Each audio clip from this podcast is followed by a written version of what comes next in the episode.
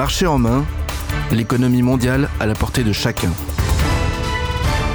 Chers auditeurs et auditrices de Radio Maliba F M, bonjour. Ici Quentin Brachet, journaliste de Spoutnik Afrique et animateur de votre émission Marché en main, qui vous apporte des éléments de compréhension de l'économie mondiale. Dans cette édition, nous reviendrons d'abord sur l'actualité économique, entre la hausse des dépenses de l'OTAN du côté européen et l'aide financière colossale attribuée à l'Ukraine. Nous verrons également les initiatives prises pour développer le libre-échange avec l'Algérie, régionalement en Afrique ainsi qu'avec la Russie. Nous évoquerons aussi le bilan économique du Burkina, du Mali et du Niger, ainsi que les perspectives de développement d'Internet sur le continent. Dans la continuité de cette dernière actualité, j'aurai l'honneur de recevoir François Meylan, économiste, chef d'entreprise et conseiller financier suisse. Avec lui, nous examinerons les enjeux stratégiques des câbles sous-marins de fibre optique, l'impact qu'aurait une rupture sur l'économie mondiale, ainsi que les alternatives à ce modèle d'interconnectivité, notamment l'Internet par satellite. A tout de suite sur Maliba F M.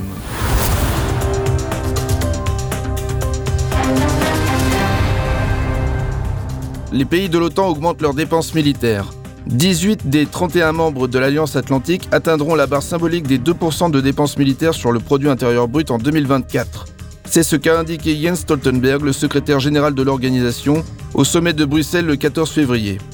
Ainsi, les budgets de défense des pays européens culmineront à un total de trois cent quatre-vingts milliards de dollars, à comparer avec les huit cent cinquante-huit milliards du budget américain de l'année dernière. La locomotive de cette tendance est l'Allemagne, pourtant habituée à rester au second plan derrière la France. Berlin a décidé de la plus forte augmentation de son budget de défense depuis la réunification au début des années quatre-vingt-dix. Paris essaie de maintenir la cadence. Au cœur de cet élan se trouve la volonté de Washington de faire reposer davantage sur les Européens les enjeux de leur sécurité et notamment l'aide à l'Ukraine que les États-Unis n'arrivent toujours pas à faire voter du fait d'un blocage des Républicains au Congrès. Pour l'Europe otanienne, ces dépenses pèseront alors que les économies du continent flirtent avec la récession, notamment en Allemagne et au Royaume-Uni. Un objectif caché des États-Unis serait également de renforcer son propre complexe militaro-industriel grâce à des commandes européennes. En effet, l'Europe, en se reposant sur les lauriers américains, ne s'est pas seulement désarmée, mais a également fait disparaître une grande partie de son industrie militaire, donnant toutes les clés de sa sécurité à l'oncle Sam. Cette mobilisation militaire croissante pour Kiev est couplée à une aide financière rarement vue à un tel niveau dans l'histoire. Selon la directrice de la Banque européenne pour la reconstruction et le développement, Odile Renaud-Basso, les fonds alloués par l'Union européenne à Kiev sont plus importants que tout plan Marshall par rapport au P I B. Au point que désormais la moitié du budget de l'État ukrainien est financé par l'étranger. Le plan Marshall, après la Seconde Guerre mondiale, avait été accordé par les États-Unis pour aider à la reconstruction de l'Europe de l'Ouest avec plusieurs conditions contraignantes. L'aide à l'Ukraine serait donc comparable à l'aide aux pays ravagés par la dernière guerre mondiale. Par le passé, cette même institution, la Banque européenne pour la reconstruction et le développement, ainsi que le F M I, avait reproché à l'Ukraine son haut niveau de corruption et les risques subséquents de perdre la trace de ses financements. Face à l'urgence que les Européens se sont fixés, les considérations morales semblent s'être effacées. Pendant que certains s'arment au détriment du bien-être de leur population, d'autres ont décidé de prendre à bras-le-corps la question de l'ouverture aux échanges internationaux. La Russie a officiellement invité l'Algérie, pays avec lequel elle entretient des relations historiques depuis l'indépendance, à entamer des négociations pour la création d'une zone de libre-échange. Cette initiative, évoquée déjà au sommet Russie-Afrique de Saint-Pétersbourg en été deux mille vingt-trois, n'est pas isolée et s'inscrit dans une large politique de la Russie en direction de l'Afrique, dans le cadre de l'Union économique eurasiatique, qui réunit l'Arménie, la Biélorussie, le Kazakhstan, le Kyrgyzstan et la Russie. D'autres accords du même acabit sont en travail avec l'Égypte, le Maroc et la Tunisie. L'Algérie, avec son vaste marché de plus de quarante-cinq millions d'habitants et le plus vaste territoire du continent africain, est un partenaire de choix pour la Russie dans la région.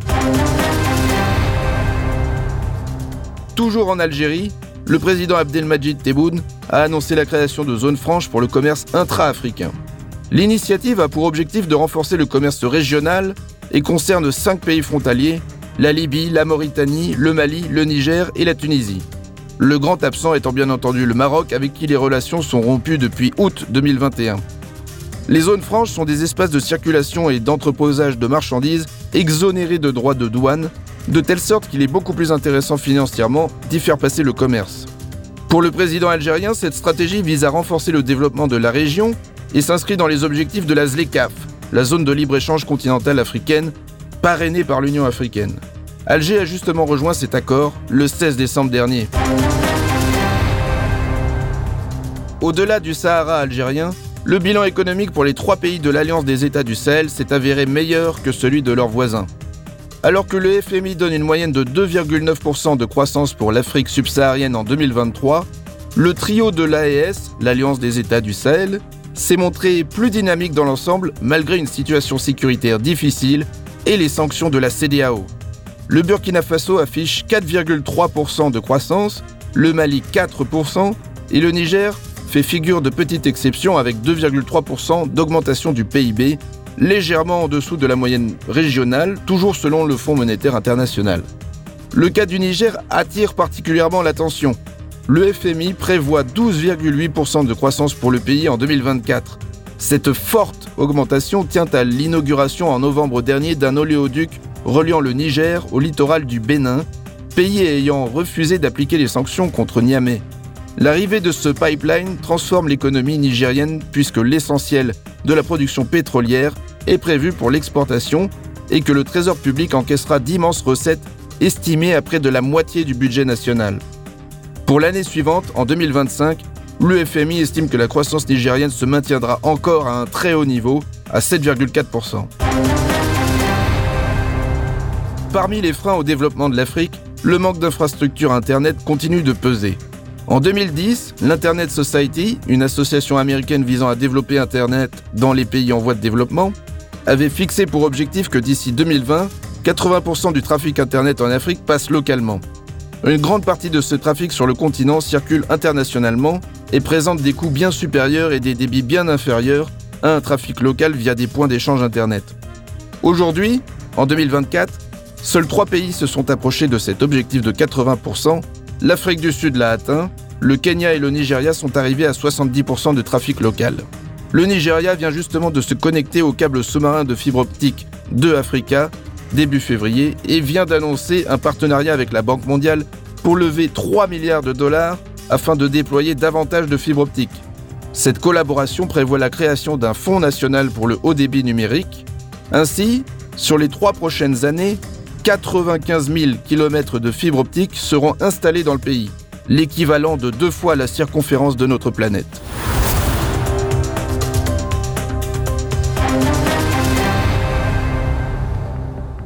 Les tensions en mer Rouge, au détroit de Bab el-Mandeb, n'en finissent pas et ne font que s'accroître.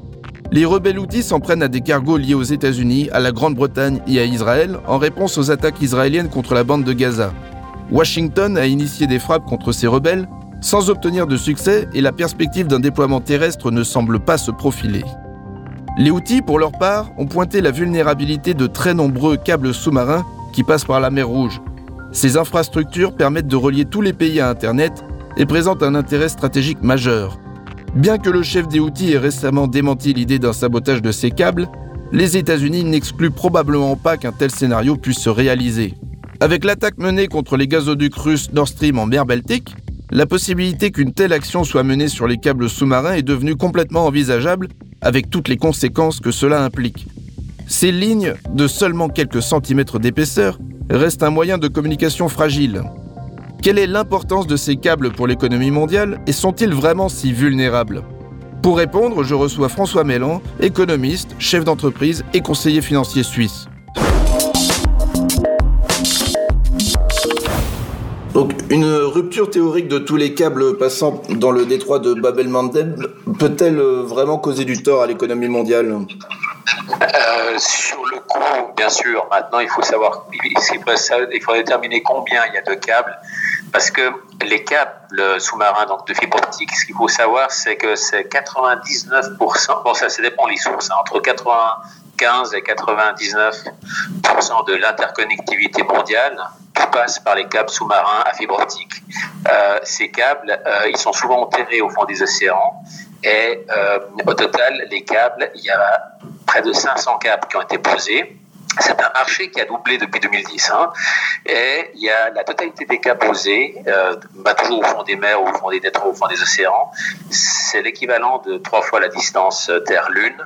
Euh, donc c'est énorme. Tous les, tous les ans sont posés cent euh, mille kilomètres de câbles supplémentaires, qu'on sait que la circonférence de la Terre, c'est quarante-deux mille kilomètres, donc ça donne un peu un ordre de grandeur. Et pas plus tard que l'année dernière, on a le plus grand câble qui a été posé, qui s'appelle, qui s'appelle deux Africa. C'est un consortium qui a déposé ça, alors qui a posé ça, euh, ça relie trois continents, trente-trois pays.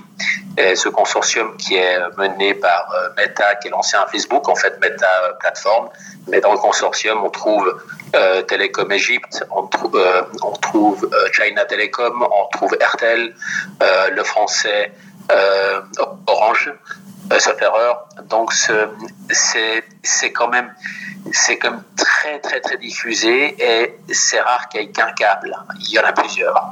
Euh, bien sûr qu'il y a régulièrement, bon pas régulièrement, mais de temps en temps il y a des accidents. Alors les accidents qu'il y a, c'est surtout lié à des charretiers de pêche euh, qui des fois arrachent un câble par mégarde. Il y a eu des tentatives d'attentats sur ces sur ces câbles euh, il y a quelques années dans le port d'Alexandrie. Trois euh, personnes ont été euh, euh, ont été interpellées parce qu'elles cherchaient à tenter sur ces câbles.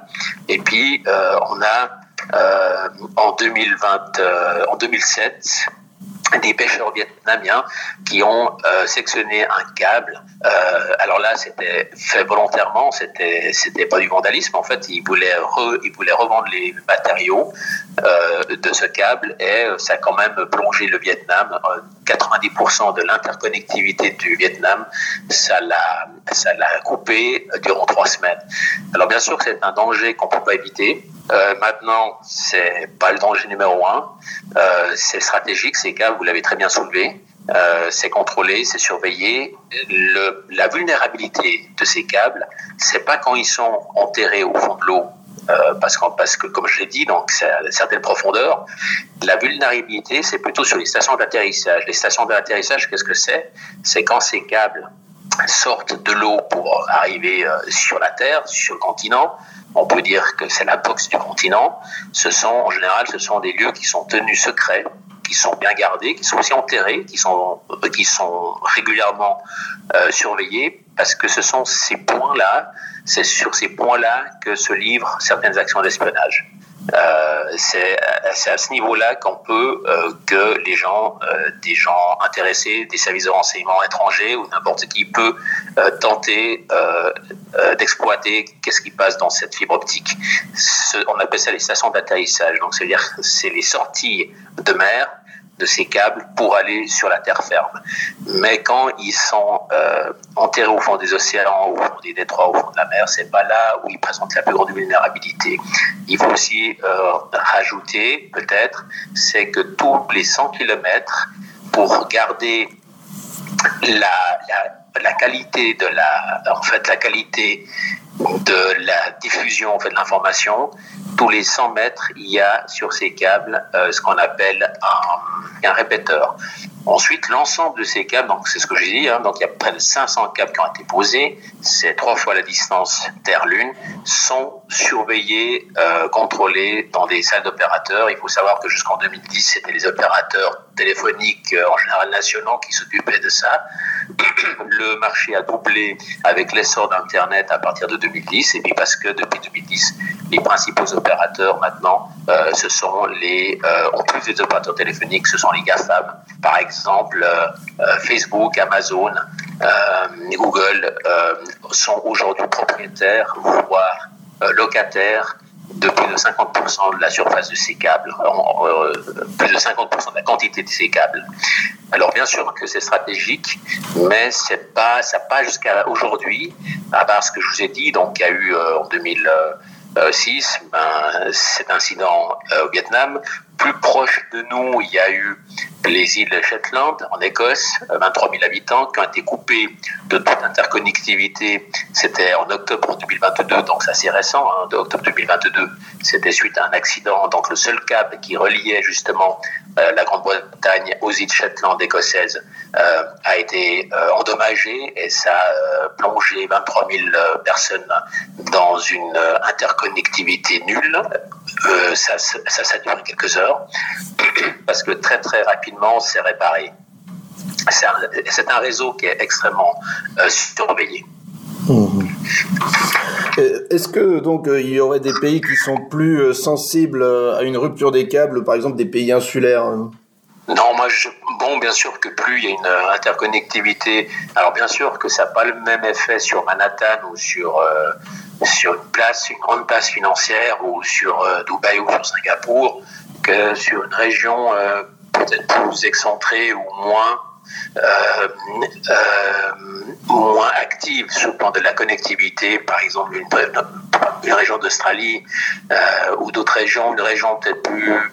plus en arrière, par exemple en Sibérie, où, euh, en fait, plus il y a... Euh, c'est la même chose pour, pour les tremblements de terre, hein, c'est la même chose que pour, c'est la même chose pour les sinistres naturels. Plus il y a une densité euh, euh, économique forte, une densité de population et une densité bâtie forte, bien sûr, euh, les dégâts sont plus importants. L'interconnectivité, là, c'est la même chose. Il y a des centres névralgiques, notamment, moi, je pense plutôt en termes financiers, en termes, en termes de la bourse, Wall Street est très vulnérable. Euh, maintenant, c'est... C'est clair que c'est, c'est, c'est ces endroits-là qui sont plus vulnérables. Maintenant, sur les grandes inter, sur les grands réseaux d'interconnectivité, vous n'avez vous avez rarement un câble, vous en avez plusieurs.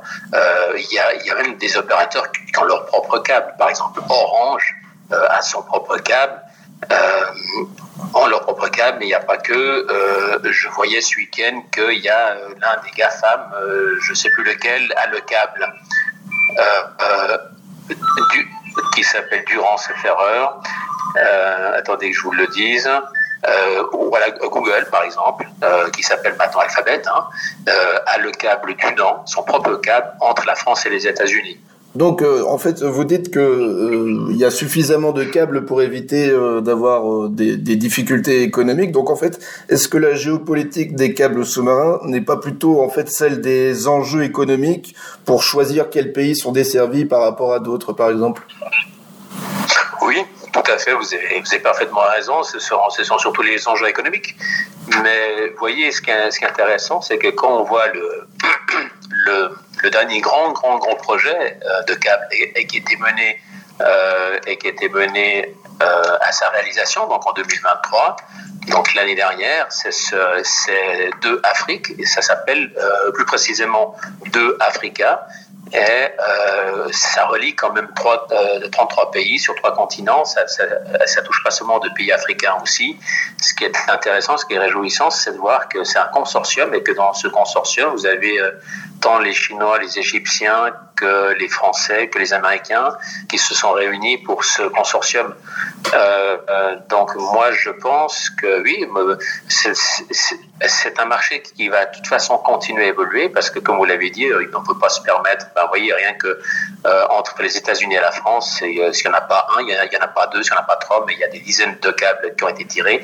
Euh, et plus on veut, euh, plus on veut assurer l'interconnectivité, parce que l'interconnectivité, automatiquement, ça favorise aussi le commerce, hein, ça favorise le commerce en ligne, euh, entre autres.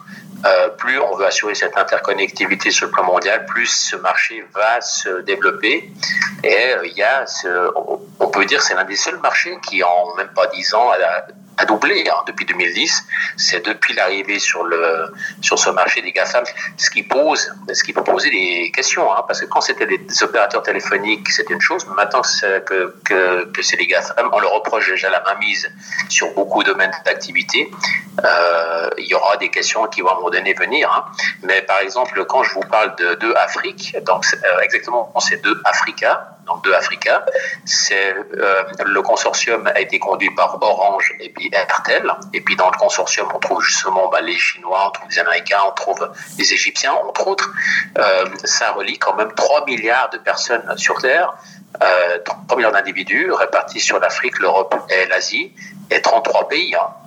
Donc, euh, non, non, non, non, c'est un, c'est, en fait, c'est un marché qui est, c'est, c'est un marché qui est très intéressant. C'est, c'est une activité qui est très, très intéressante. Et, euh, et euh, par rapport à la sécurité, euh, ben, il, on, on, a, on a trouvé. Euh, ça veut dire, c'est multiplier ces câbles.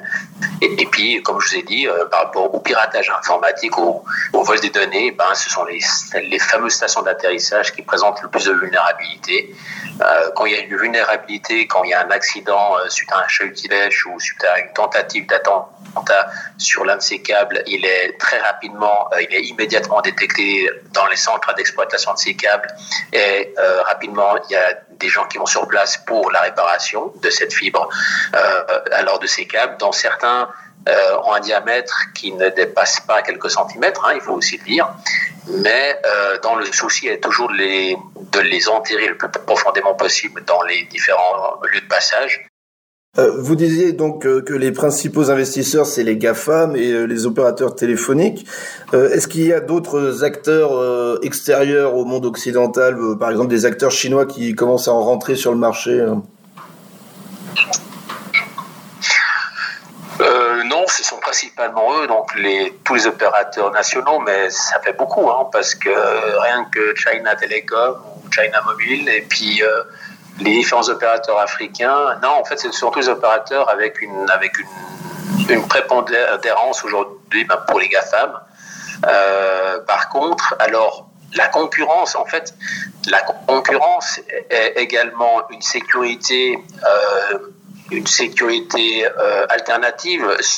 Serait justement le développement du, de l'internet, euh, l'internet par satellite, par exemple, qui est très très bien illustré avec Starlink, avec le projet de, en fait c'est plus qu'un projet, puis c'est une entreprise dans, de Elon Musk, euh, qui est l'entreprise SpaceX. Là, ça devient une alternative. Il n'y a pas que, il y a par exemple Depuis, euh, depuis le second semestre deux mille vingt-quatre, c'est-à-dire le prochain, euh, à partir de l'été qui vient, il y a Amazon qui va entrer sur le marché avec euh, Kuiper. Donc aussi c'est un satellite, Kuiper. Donc c'est des satellites qui sont placés en, en ce qu'on appelle une orbite terrestre basse, donc entre cinq cents et sept cents kilomètres maximum. Euh, c'est le contraire d'un, d'un, d'un satellite qui est en géo, euh, qui, qui, qui est en géostationnaire, qui est lui, qui est beaucoup plus euh, haut dans l'atmosphère et qui gère justement la retransmission télévisée. Donc le, l'internet par satellite, euh, on a SpaceX, donc Elon Musk, c'est le leader aujourd'hui avec trois mille satellites, mais il va en mettre, il va en lancer encore plus avec la, avec ces fameuses fusées de lancement euh, euh, dont j'ai pas le nom euh, maintenant même euh, que j'avais, oui, dans, oui c'est les fusées Falcon neuf, mais euh, Euh, SpaceX, en fait, euh, Starlink, c'est, pour l'instant, c'est un virgule cinq million d'utilisateurs. Donc, c'est encore très marginal, même si le marché va se développer. C'est un marché, c'est, c'est relativement cher encore, parce que ces utilisateurs, ils doivent quand même payer entre quarante et cinquante euros par mois, euh, sans compter le système qu'il faut acheter ou louer. Euh, c'est pas accessible à tout le monde. Et, il y a euh, l'interconnectivité, euh, en fait le retour de la connectivité n'est encore pas garanti euh, dans la même qualité euh, que celui des câbles sous-marins. Euh, ce que je disais aussi, c'est que c'est un marché, donc l'internet par satellite, c'est un marché qui est, qui est, qui est intéressant, puisqu'il y a d'autres acteurs qui viennent maintenant sur le marché. Il y a Amazon, lui, donc Amazon, ça, ça, ça fait des années qu'il travaille sur, sur le projet. Et il se lance au cours du second semestre de cette année deux mille vingt-quatre avec le projet Kuiper, Kuiper, hein, K U I P E R. Et puis il faut pas oublier alors le géant chinois qui euh, qui qui est à la qui lance le projet euh, G W. Et G W, c'est un projet qui est étudié par la Chine depuis deux mille trois déjà. Et euh, ils ont comme objectif de lancer, de mettre en orbite d'ici deux mille vingt-six. treize mille satellites, quand on sait que euh, SpaceX ont mis en orbite trois mille satellites. La Chine, eux, ont quand même l'objectif de mettre treize mille satellites d'ici deux mille vingt-six. Euh, toujours donc des satellites en, en orbite basse. Donc c'est un, on peut dire que c'est, c'est, le, c'est le prochain marché qui est en train de se développer, qui aujourd'hui euh, retient encore beaucoup de gens parce que c'est quand même très cher de mettre des satellites en orbite. C'est pas donné à tout le monde, mais on peut dire que ça sera la, on peut dire que ça sera l'alternative. Euh, mais on est qu'au début, même s'il y a des gros acteurs comme la Chine avec projet G W et Amazon avec Uber, euh, on est, on, on est qu'au début de ce marché. Mmh. Après, ça va poser d'autres problèmes.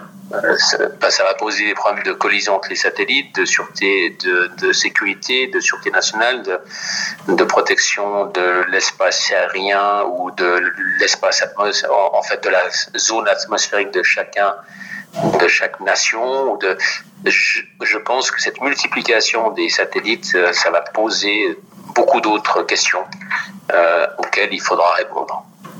Et d'ailleurs, justement, quel est l'intérêt d'avoir Internet par satellite par rapport aux câbles sous-marins ?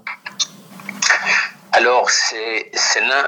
Alors, l'intérêt, c'est... Euh... Disons que l'idée, ça serait, ça serait euh, d'améliorer, euh, d'améliorer la... la... la qualité. Euh, l'Internet par satellite compense euh, des fois de mauvaise réception de l'A D S L et puis euh, une couverture insuffisante. Il y a beaucoup de régions dans le globe encore qui souffrent d'une couverture insuffisante de la part de la quatre G et de la cinq G. Et par Internet, on n'a pas ce problème-là. On a, on a la même couverture partout. C'est pour ça, c'est l'avenir. Si on prend les, des défauts de mauvaise, euh, une, une mauvaise interconnectivité due à la D S L ou une couverture insuffisante, ce qui est d'ailleurs le cas même dans les pays occidentaux, il y a des endroits dans des pays euh, d'Europe euh, euh, où, où, la, où la quatre G passe très mal, où il y a une couverture qui est totalement insuffisante. Euh, récemment, j'étais en Suisse, mais aussi en Espagne. Euh, par exemple en Catalogne, la région de Barcelone, dans le train, il y a une couverture, à un moment donné, il y a une couverture euh, euh, quatre G qui est totalement inexistante. Euh, en Suisse, il y a des couvertures aussi, il y a des zones alpines, où il y a des, même, même des zones d'agglomération, suivant dans quel immeuble vous êtes, vous n'avez pas de quatre G. Euh, et, et on ne parle pas de la cinq G. Donc, l'Internet par satellite offre cette, cette qualité et cette couverture, cette couverture optimale sur sur tout territoire. Par exemple, euh, euh, Elon Musk, euh, lui, estime que... Donc maintenant, il a trois mille satellites en orbite, mais il estime qu'il faudrait euh, mettre encore euh, en orbite euh, entre douze mille. Donc il a un objectif, si la Chine a un objectif de treize mille satellites, euh, Elon Musk a un objectif de déploiement entre de douze mille à trente mille satellites pour avoir une couverture optimale sur toute la surface du globe. Donc on, on, on peut dire que le principal objectif, le principal atout de développer, euh, en plus de la sécurité, euh, l'Internet par satellite, c'est cette couverture optimale partout dans le globe. Euh, donc vous, vous avez cité le, le projet chinois de treize mille satellites. Est-ce qu'il y a d'autres, euh, d'autres projets, par exemple indiens, brésiliens, euh, de, de satellites ? Ma connaissance, euh, alors je, je n'ai pas cette connaissance, il doit probablement en avoir, en tout cas l'Inde, ça m'étonnerait qu'ils n'aient pas ce même projet, qu'ils n'aient pas un projet analogue, mais, euh, mais pas ma connaissance, et je n'ai pas fait des recherches suffisantes pour, euh, pour pouvoir répondre à ces questions. Ceux qui ressortent, en fait, les, les, les gros projets concurrents qui ressortent, qui sortent aujourd'hui, c'est surtout la Chine, et puis, euh, et puis Amazon. Mais vous voyez, Amazon, c'est aussi un, c'est aussi un provider américain. Donc, il y a, il y a quand même une prédominance euh, américaine. Ben, quand on parle des GAFAM, qui ont cinquante pour cent maintenant de la fibre optique euh, en terre, euh, sous-marine euh, ou qui, qui la louent, euh, il y a quand même une, il y a quand même, euh, une prédominance euh, américaine sur ce marché. Euh, alors c'est un marché, mais c'est pas qu'un marché, parce que l'interconnectivité, ça, c'est, c'est même une nécessité.